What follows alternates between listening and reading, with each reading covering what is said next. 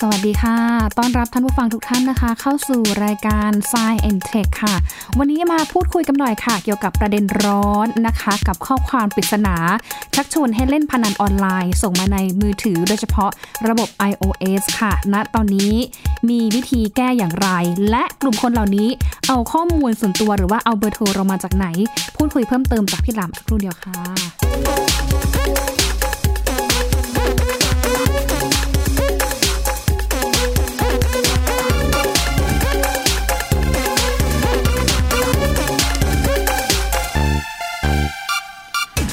เป็นปัญหาที่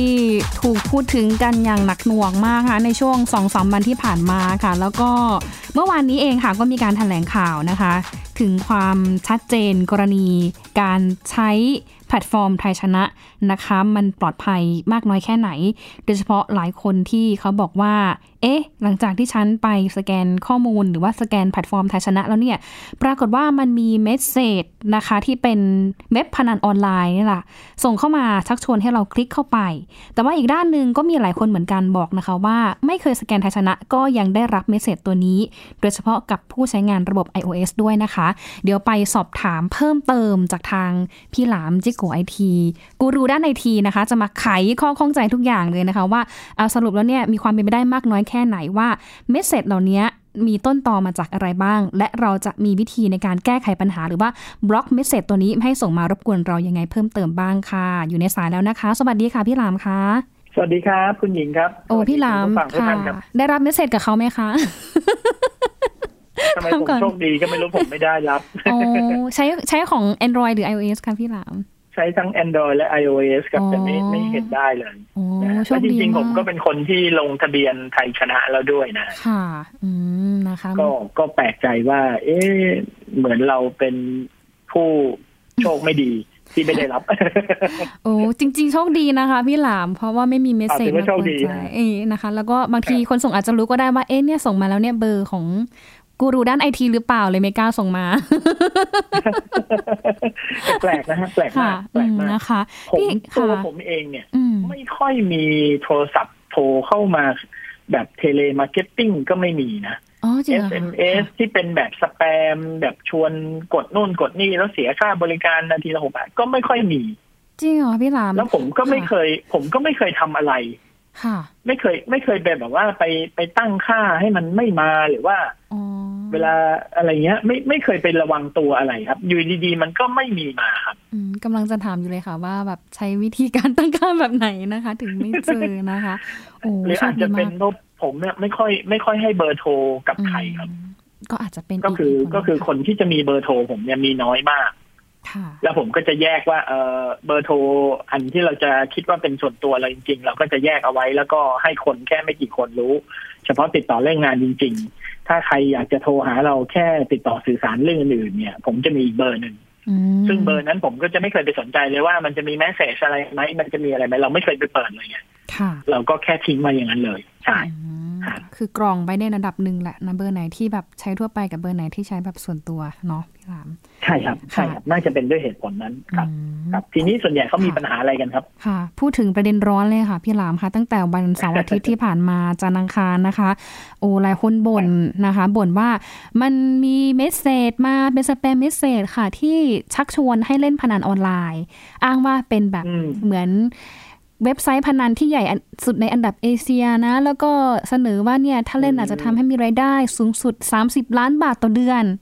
โอเค ผู้บริโภคทุกคนเข้าใจแหละ คิดว่ามันเป็นแบบสแปมไงเขาก็ไม่กดมา แต่ว่าทีนี้ส่งมาบ่อยมาทีเหลือเกิน แล้วพอดีช่วงนี้มันเป็นช่วงที่แบบทางภาครัฐเองเนี่ยเขาก็เปิดให้ทุกคนเนี่ยนะคะ สแกนแพลตฟอร์มไทยชนะ เพื่อที่จะเข้าไปในแต่ละพื้นที่ใช้ในการสอบสวนโรคด้วย หลายคนตั้งข้อสังเกตดี ครั ค่ะ บ ว่าเอาสรุปเกี่ยวหรือไม่เกี่ยวกันยังไง หรือว่าเฉพาะ อืม หรือว่ามีเฉพาะแค่ปัญหาใน iMessage แค่นั้นนะคะ พี่หลามตรงนี้ อืม ค่ะ ผมว่าผมว่าเรื่องเนี้ย ถ้าให้ผมออกความเห็นนะฮะ ค่ะ อันนี้เป็นความคิดเห็นส่วนตัวผม ผมกำลังสงสัยว่ามันเป็นสองเหตุการณ์ที่ตั้งใจให้เกิดขึ้น อืม ในช่วงเวลาใกล้ ๆ กัน ค่ะ นะฮะหนึ่งคือผมพูดในมุมของโครงการไทยชนะก่อน ค่ะ ไทยชนะเนี่ยดำเนินการโดยภาครัฐ แล้วก็ เขาหน่วยงานที่ทำเนี่ย น่าจะเข้าใจเรื่องของตัวบทกฎหมายดีนะครับ อืมค่ะ แล้วก็น่าจะเข้าใจเรื่องผลกระทบดีว่าถ้าเกิดข้อมูลที่ทำแล้วเนี่ย มันหลุดไป อืม นะฮะคือจริงๆแล้วไทยชนะก็จะมีจุดอ่อนอยู่เล็กน้อยนะฮะอย่างเช่นว่ากรณีที่คนที่ไม่สามารถสแกน QR code ได้ ซึ่งอันนี้ก็มันก็จะเป็นบทเรียนบทเรียนหนึ่งเลยนะ ค่ะ ของคนไทยว่า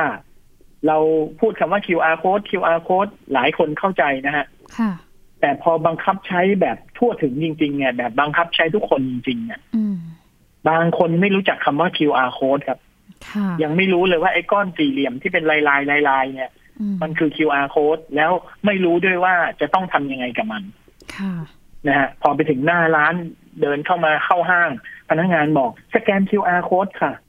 ประชาชนบางคนบอกสแกน QR code คืออะไร โอ้โห ตั้งคำถามแบบว่า เรียกว่าหงายท้องกันเลยครับ เรียกว่าต้องย้อนกลับไปเริ่มต้นกันใหม่เลย ค่ะอืม ทีนี้เขาก็บอกว่าอ่ะเพื่อให้หน่วยงานทุกหน่วยงานสามารถทำงานได้ ถ้ากรณีที่เจอคนที่ไม่รู้จักการสแกน QR code แล้วจะต้องทำยังไง ก็มีสมุดอีกเล่มหนึ่ง แล้วก็จดปากกาเขียนชื่อนามสกุลเบอร์โทรศัพท์ ค่ะ ใช่ไหมฮะ ค่ะ ซึ่งมันแปลกๆครับ อันเนี้ยอันเนี้ยอันนี้เป็นจุดอ่อนของโครงการนี้ว่า ค่ะ ว่าเดี๋ยวนะครับ โครงการไทยชนะที่เป็น QR code เนี่ย อืม เก็บบันทึกข้อมูลบุคคลแค่เบอร์โทรศัพท์อย่างเดียว ค่ะ ไม่ได้เอาชื่อ อ๋อ ไม่ได้เอานามสกุล ค่ะ แต่พอจดลงสมุด อ่า ทำไมถึงต้องเขียนชื่อและนามสกุลด้วย นั่นน่ะสิ แล้วเขียนเบอร์โทรด้วยโอ้โหแล้ว ค่ะ แล้วทุกคนก็ตั้งตั้งแง่กันใหญ่เลย ทุกคนก็ตั้งประเด็นกันใหญ่เลยว่า แล้วปากกาก็ อืม ปากกาแท่งเดียวกัน ก็ปนเปื้อนกันใหญ่เลย คราวนี้มือจับอะไรก็โชคดีนะบ้านเราตอนนี้ไม่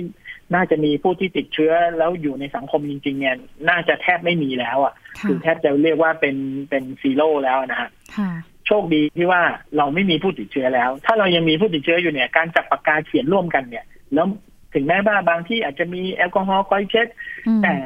มันก็ไม่ได้เช็ดทุกคนทุกครั้งที่เขาเขียนใช่ไหมฮะ ค่ะ อืม ก็ สี่ยง อาจจะเป็นบ่อเกิดของช่องทางการติดเชื้อได้อะ อืม นะฮะ แล้วก็ก่อปัญหาเยอะมาก คือ คือปัญหามันเกิดจากความไม่เข้าใจของประชาชนนะฮะ ค่ะ พอแล้วระบบจัดการไม่ดีครับ คือให้ทุกคนต่อคิว คนไทยก็หลังๆ ก็แม่นยำเรื่องของการต่อคิวมากขึ้น คือไม่มึงกันละนะฮะเราก็ต่อคิวกัน แต่ไอ QR code เนี่ย ทุกคนลืมไปว่าเราไม่ต้องต่อคิวก็ได้ ค่ะ เราก็แค่เดินอ้อมไปนิดนึงแล้วไปตรง QR code เนี่ยแล้วเอากล้องมือถือเราเนี่ยส่องปึ๊บ อืม ใช่ไหมฮะ ค่ะ มือถือทุกวันเนี้ยหลายรุ่นมากๆนะ ผมว่าน่าจะทำได้แล้วล่ะ ค่ะ คือมันไม่ต้องใช้แอปอะไรครับ แค่เปิดกล้องส่องไปที่ตัว QR code เขาจะเด้งขึ้นมาเลยครับว่า QR code นั่นนะมันคือลิงก์ของหน้าเว็บไซต์ อืม นะฮะมัน ค่ะ มันแค่อำนวยความสะดวกให้เราไม่ต้องพิมพ์เว็บไซต์เองแค่นั้นเองใช่ไหมฮะ ค่ะ เราก็เอาไปส่องแล้วมันก็จะพาเราเป็นลิงก์กดไปที่เว็บไซต์เรากดลิงก์นั้นมันก็เปิดเบราว์เซอร์ แล้วก็เข้าเว็บของไทยชนะ แล้วก็ทำการเช็คอิน ค่ะ แค่นั้นเอง อืม ใช่ไหมฮะ ค่ะ นี่พอคนทำไม่เป็นหรือว่าคนไม่เข้าใจ ก็ไปยืนต่อแถวกันมันก็ทำให้เกิดการล่าช้าในแต่ละจุดแต่ละขั้นตอน ทุกคนก็เริ่มบน่น อืม บ่นว่าโอ้จะเข้าห้างก็ต้องต่อคิว จะเข้าร้านก็ต้องต่อคิว อืม ไปตรงนี้ก็ต้องเช็คอิน เช็คอินเสร็จแล้วยังต้องเช็คเอาท์อีก ค่ะ ซึ่งจริง ๆ แล้วไอ้ขั้นตอนการเช็คอินเช็คเอาท์มันเป็นมาตรการเพื่อความปลอดภัย ค่ะ แต่ทุกคนน่ะไม่ได้รับความสะดวกจากมัน ทุกคนก็เลยรู้สึกว่า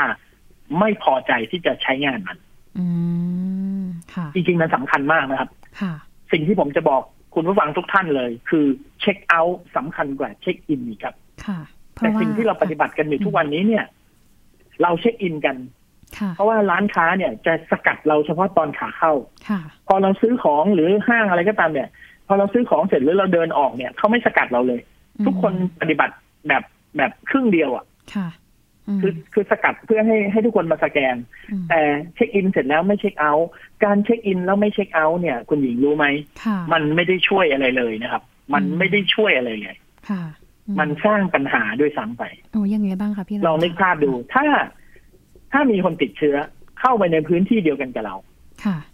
การเช็คอินเช็คเอาท์เนี่ย มันจะช่วยแยกคนออกเป็นกลุ่มๆได้ครับ อืม ว่าอ้าวคนติดเชื้อเดินเข้าไปในห้างนะสแกนเข้าที่ประตูนี้ อืม เวลานี้ ค่ะ เขาเดินอยู่ในห้างเขาไม่ได้เข้าร้านไหน เพราะว่าเขายังไม่ได้เช็คอินร้านไหนเพิ่ม ค่ะ แล้วเขาก็เดินออกมา อืม ใช่ไหมครับ ค่ะ เราสามารถแยกช่วงเวลาตรงนั้นได้ว่า ถ้าเขาเช็คเอาท์นะ อื เราสามารถแยกช่วงเวลาว่าตั้งแต่ 11นาฬิกาไปจนถึง 11นาฬิกา30 นาที ค่ะ คนที่เดินอยู่ในห้างนี้ช่วงเวลาเดียวกันนั้น เฉพาะคนกลุ่มนี้เท่านั้น อืม ถึงจะต้องเป็นผู้ต้องสงสัยระดับดีที่จะ ค่ะ ต้องมาตรวจหรือว่าต้องระวังการติดเชื้อ อืม ถูกไหมฮะ ค่ะ ถูกไหมฮะ ค่ะ ถ้าแล้วมันแยกง่ายอีก ถ้าคุณเข้าร้านต่างๆ หรือคุณอยู่ในซูเปอร์มาร์เก็ตคุณอยู่ในส่วนที่มันเช็คอินแยกต่างหากเนี่ย คุณจะถูกแยกออกจากกลุ่มนี้ทันทีเพราะอะไร อืม แทนที่เขาจะเรียกคนทั้งห้างไปตรวจ ค่ะ คนที่อยู่ในร้านก็อยู่ไกลจากคนคนนี้ไง อื ก็ไม่เกี่ยวก็ตัดทิ้งได้อีกตัดออกตัดออกตัดออกตัดออก สุดท้ายอาจจะเหลือคนแค่ประมาณสองสามร้อยคน อืม ที่เป็นผู้ต้องสงสัย ค่ะอ๋อคือมัน แต่ถ้าเราไม่เช็คะ เอาท์ ค่ะ อ่าแต่ถ้าเราไม่เช็คเอาท์เขาจะไม่รู้เลยว่าเราอยู่ตรงไหน อืม ถึงเมื่อไหร่ ค่ะ เราเดินเข้าห้างไปเช็คอิน แล้วเราไม่เช็คเอาท์แล้วคนติดเชื้อมาตอนไหนก็ไม่รู้ ไม่สามารถจำกัดจำนวนได้เลย อืม ไม่สามารถแบ่งกลุ่มคนได้เลย ค่ะ คนคนนี้เช็คอินเข้าไปตั้งแต่ 11 โมง เกิด 4 โมงเย็นมีคนติดเชื้อเข้าไป แล้วรู้ได้ไงว่าคนคนนี้ออกไปแล้วอ่ะ อืม อาจจะยังอยู่ก็ได้ ค่ะ เพราะฉะนั้นคุณกลายเป็นผู้ต้องสงสัยระดับ B ทันทีนะฮะ ค่ะโอ้ ถ้าคุณไม่เช็คเอาท์ อืม ผมถึงบอกว่าเช็คเอาท์สำคัญกว่าเช็คอิน ค่ะ เพราะอะไรเช็คเอาท์เนี่ยมันบอกว่าคุณออกจากพื้นที่นั้นแล้ว การออกจากพื้นที่นั้นแล้ว มันแบ่งกลุ่มคนได้อย่างชัดเจน มากกว่าเข้าอีก ค่ะ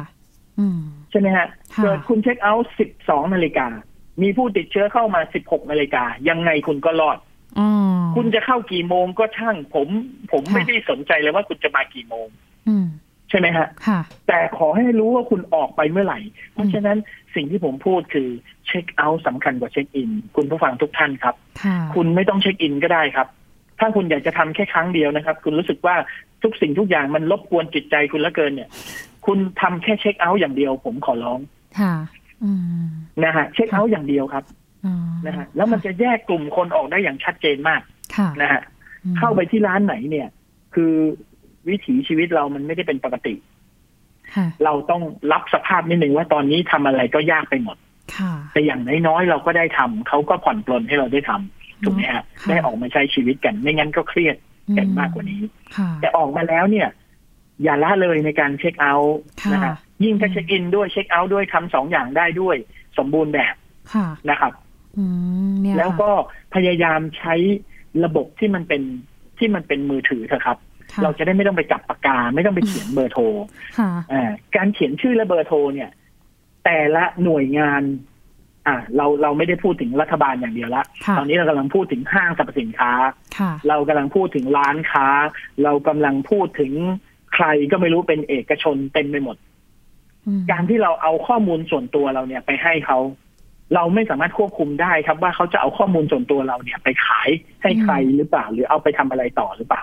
อืม ค่ะ ถูกไหมครับ ค่ะ มันควบคุมยาก มันควบคุมยาก ค่ะ แต่ถ้าเราทั้งหมดเนี่ยเราวนอยู่ในไทยชนะเนี่ย อยู่ในเว็บไซต์ของไทยชนะ ผมเชื่อว่าไทยชนะมีระบบคุ้มครองข้อมูลหรือว่ามีระบบจัดเก็บที่ดีพอ ที่จะไม่มีใครเอาไปได้ อืม ค่ะ ส่วนใหญ่ถ้า ใช่ฮะ ถ้าดูของไทยชนะเนี่ยเขาจะเข้าถึงข้อมูลส่วนตัวอะไรของเราได้บ้าง เพราะก่อนหน้านี้มันก็มี เขาแค่ กระแสข่าวว่าอ้าว เขาเอาแค่เบอร์โทรศัพท์เราอะครับเขายังไม่รู้ด้วย ค่ะ ซ้ำว่าเราชื่ออะไร อืม ค่ะ เขาขอแค่จับกลุ่มเราได้ว่าเราคือคนกลุ่มไหนอยู่ตรงไหนณเวลาเท่าไหร่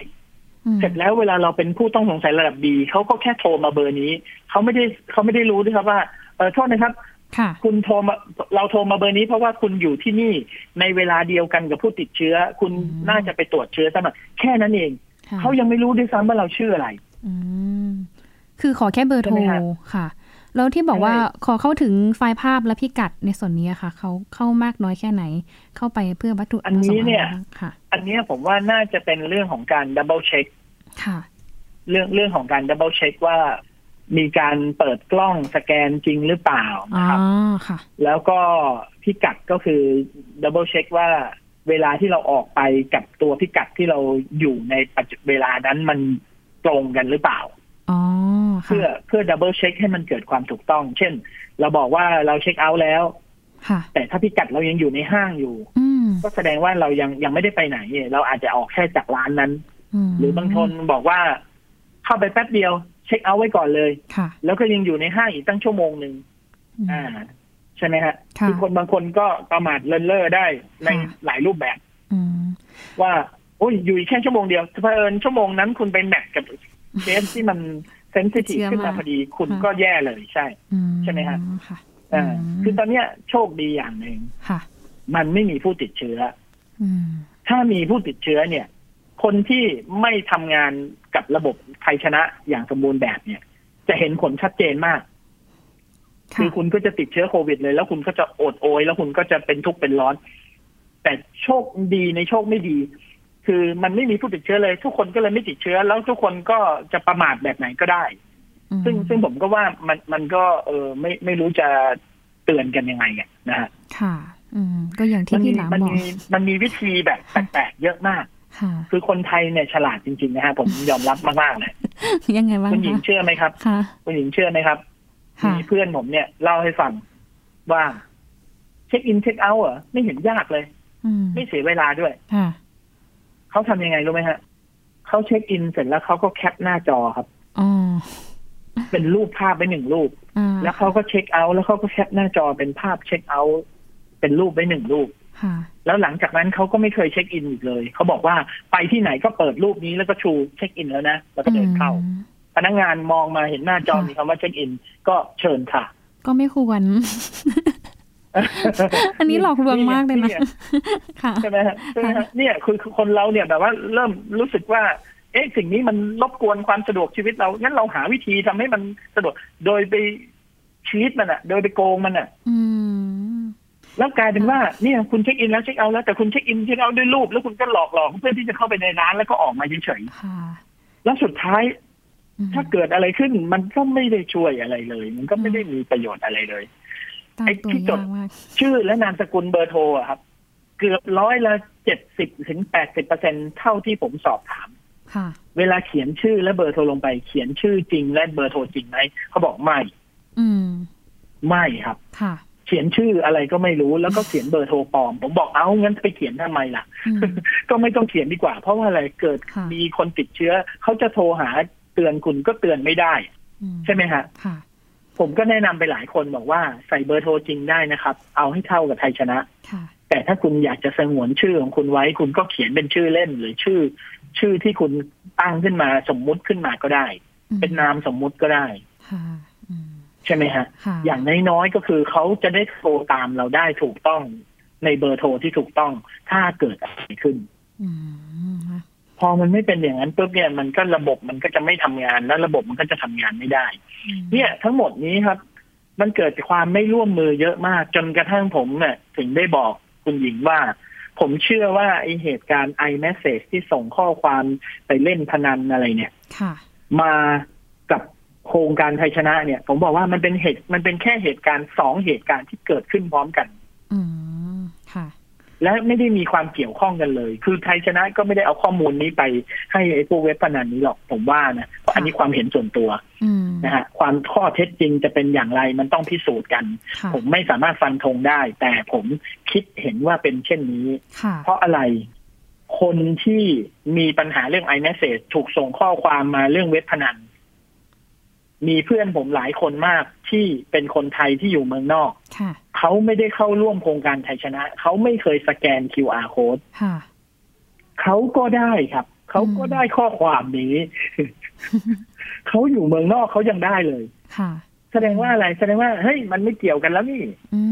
ม อันนี้มันคนละเรื่องกันละเพียงแต่ ค่ะ ว่ามันมาพร้อมกัน ค่ะ ไอ้คนที่ทำเรื่อง iMessage เนี่ยมันอาจจะเห็นว่าเอ้ยช่วงนี้แหละ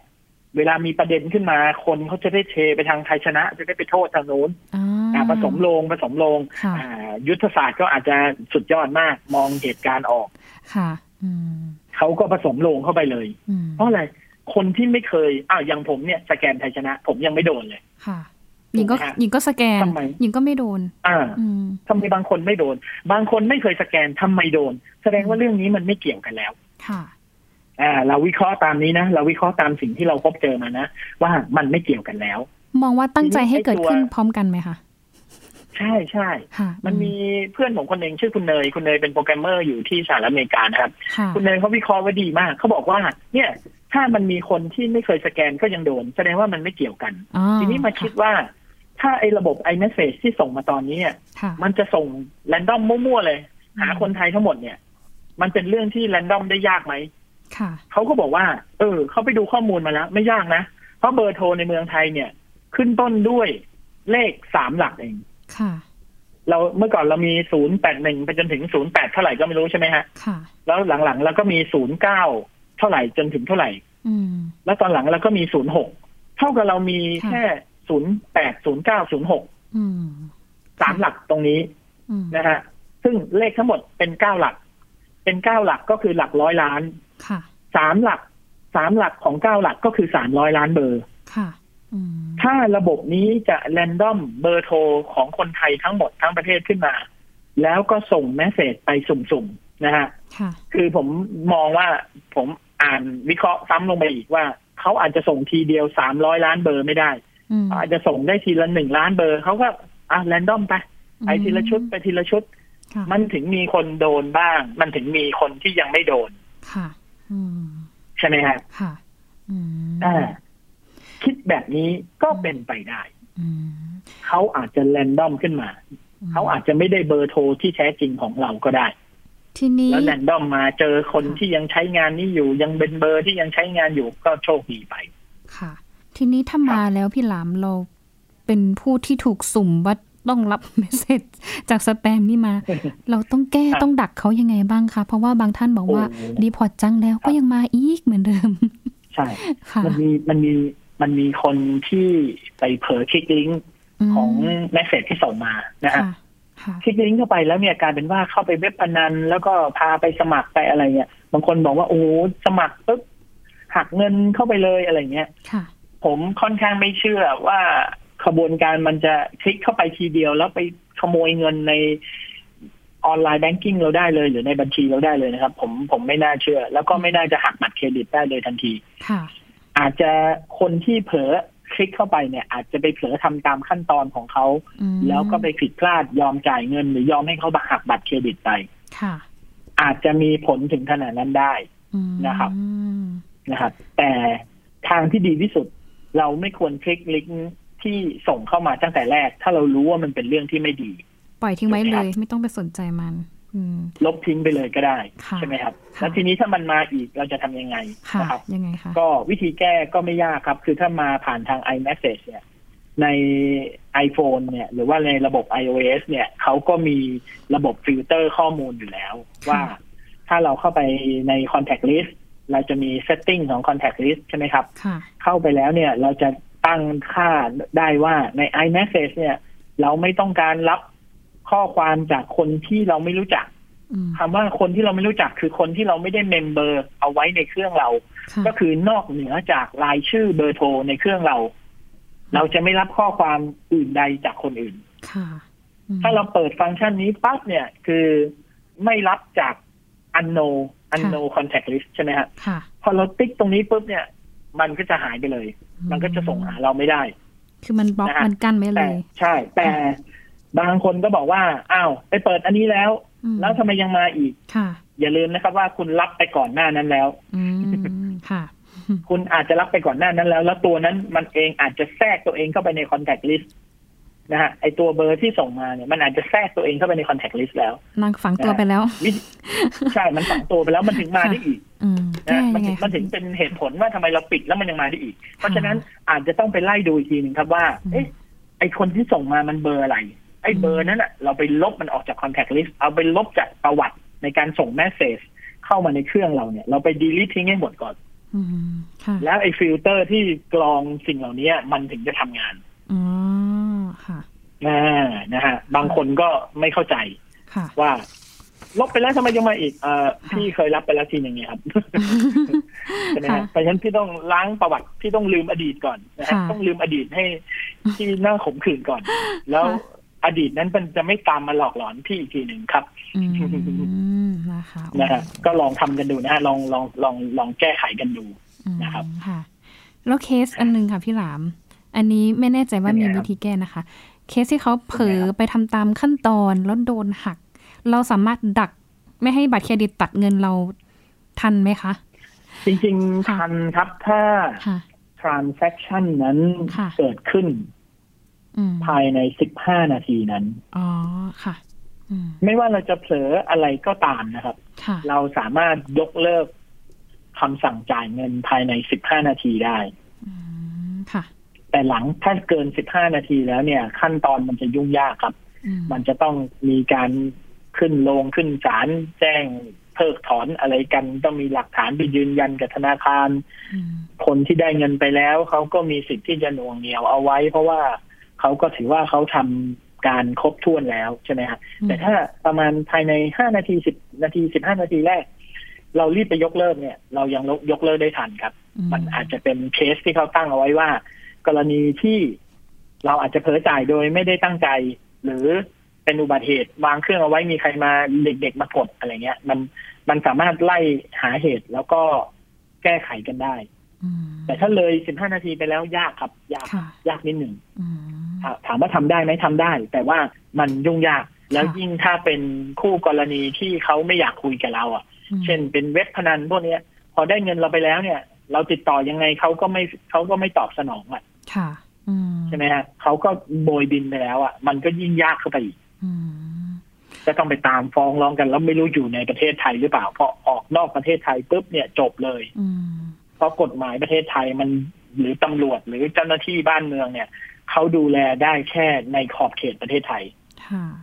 เกิดอยู่ต่างประเทศปุ๊บเขาก็ทำอะไรไม่ได้แล้ว เป็นเรื่องที่ยากมากขึ้นกว่าเดิมเข้าไปอีก ค่ะ ทีนี้หลังจากเกิดกรณีสแปมจาก iMessage เข้ามาเนี่ยละค่ะ พี่หลามมันมีคำถามเกิดขึ้นมา โอ้ระดับ Apple อ่ะ iPhone อย่างเงี้ย ความปลอดภัยเขาก็สูงสุดเนี่ยยังมีช่องโหว่อยู่เหรอ แล้วก็ในเรื่องของการตามตัวต้นตอที่ส่งข้อความเหล่านี้ปอทนะคะกสทช DE หลายหน่วยงานกำลังคุยกัน มันตามได้ยากน้อยแค่ไหนอะคะพี่ เอาเรื่องไหนก่อนดีเอาเรื่องต้นก่อนนะ Apple ก่อนค่ะพี่ค่ะ ไม่อยากให้เรียกว่าเป็นช่องโหว่ครับ ค่ะ อืม เพราะว่าถ้าเราไม่สามารถรับแมสเซจจากคนที่เราไม่รู้จักได้เลยเนี่ย มันจะเป็นเรื่องที่เราก็อาจจะพลาดการสื่อสารบางเรื่องไป ค่ะ อืม นะฮะ ค่ะ มันต้องมีมันต้องมีสักครั้งในชีวิตครับที่คนที่เราไม่รู้จักครับ เขาอยากจะส่งข้อความอะไรหาเรา อืม เขาอาจจะเพิ่งรู้จักเราครั้งแรก หรือเขาไม่มีเบอร์โทร หรือเขาไปได้เบอร์โทรเรามาจากใครก็ตาม อาจจะจากญาติเรา หรือเราไปทิ้งเบอร์โทรไว้ที่ไหน อืม แล้วให้เขาติดต่อมา แล้วเขาส่งมาหาเราไม่ได้ ค่ะอืม อันนี้มันก็ลำบาก ค่ะ ผมไม่อยากให้เรียกสิ่งนี้ว่าช่องโหว่ อืม เพราะว่าโทรศัพท์มือถือหนึ่งเครื่องเบอร์โทรหนึ่งเบอร์ มันควรจะส่งข้อความหาใครก็ได้ครับ ค่ะอื มันไม่ควรถูกปิดกั้นถูกไหมครับ ค่ะ ค่ะ การที่เราไปติ๊กฟิลเตอร์อันโนเนี่ย อันเนี้ยมันจะทำให้เราถูกปิดกั้นจากคนภายนอกไปเลยนะ ค่ะอืม เราก็จะไปพบเจอปัญหาอีกปัญหาหนึ่งในวันข้างหน้า เช่นว่ามีใครก็ไม่รู้อยากจะส่งข้อความหาเราเหลือเกิน อืม อาจจะเป็นเรื่องแบบ เตือนภัย อ่ะสมมติเป็นเป็นโรงพยาบาลน่ะไปเจอญาติคุณแล้วอยากจะส่งแมสเซจมาหาคุณบอกว่าญาติคุณป่วยอยู่ที่นี่อ่ะ ค่ะ แล้วรับไม่ได้อ่ะ อ่า แล้วแมสเซจนั้นส่งไม่ได้ เราก็เสียโอกาสถูกไหมฮะ ค่ะ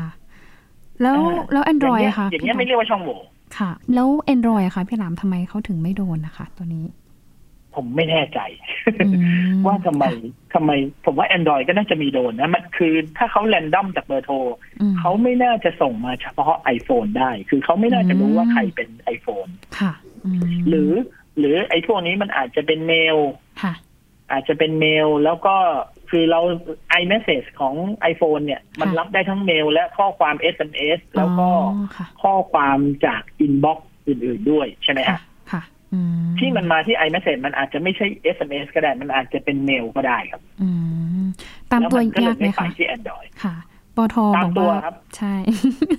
ตามตัวไม่ยากถ้าอยู่ในประเทศไทย แต่ถ้า ค่ะ อยู่นอกประเทศไทยก็ตามตัวไม่ได้ อืม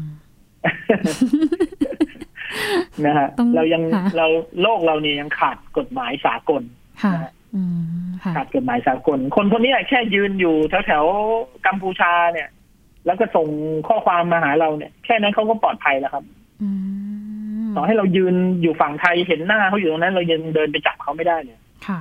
อืม ค่ะ เอาละค่ะ มันเป็นเรื่องยากครับพอมันมีปัญหาเรื่องของการสื่อสารเรื่องของอินเทอร์เน็ต เนี่ยเขาทำจากเมืองนอกก็จบละนะฮะ ตำรวจหรือว่าหน่วยงานในบ้านเราก็ดูแลได้แค่พื้นที่ในบ้านเราครับ ค่ะเอาละค่ะ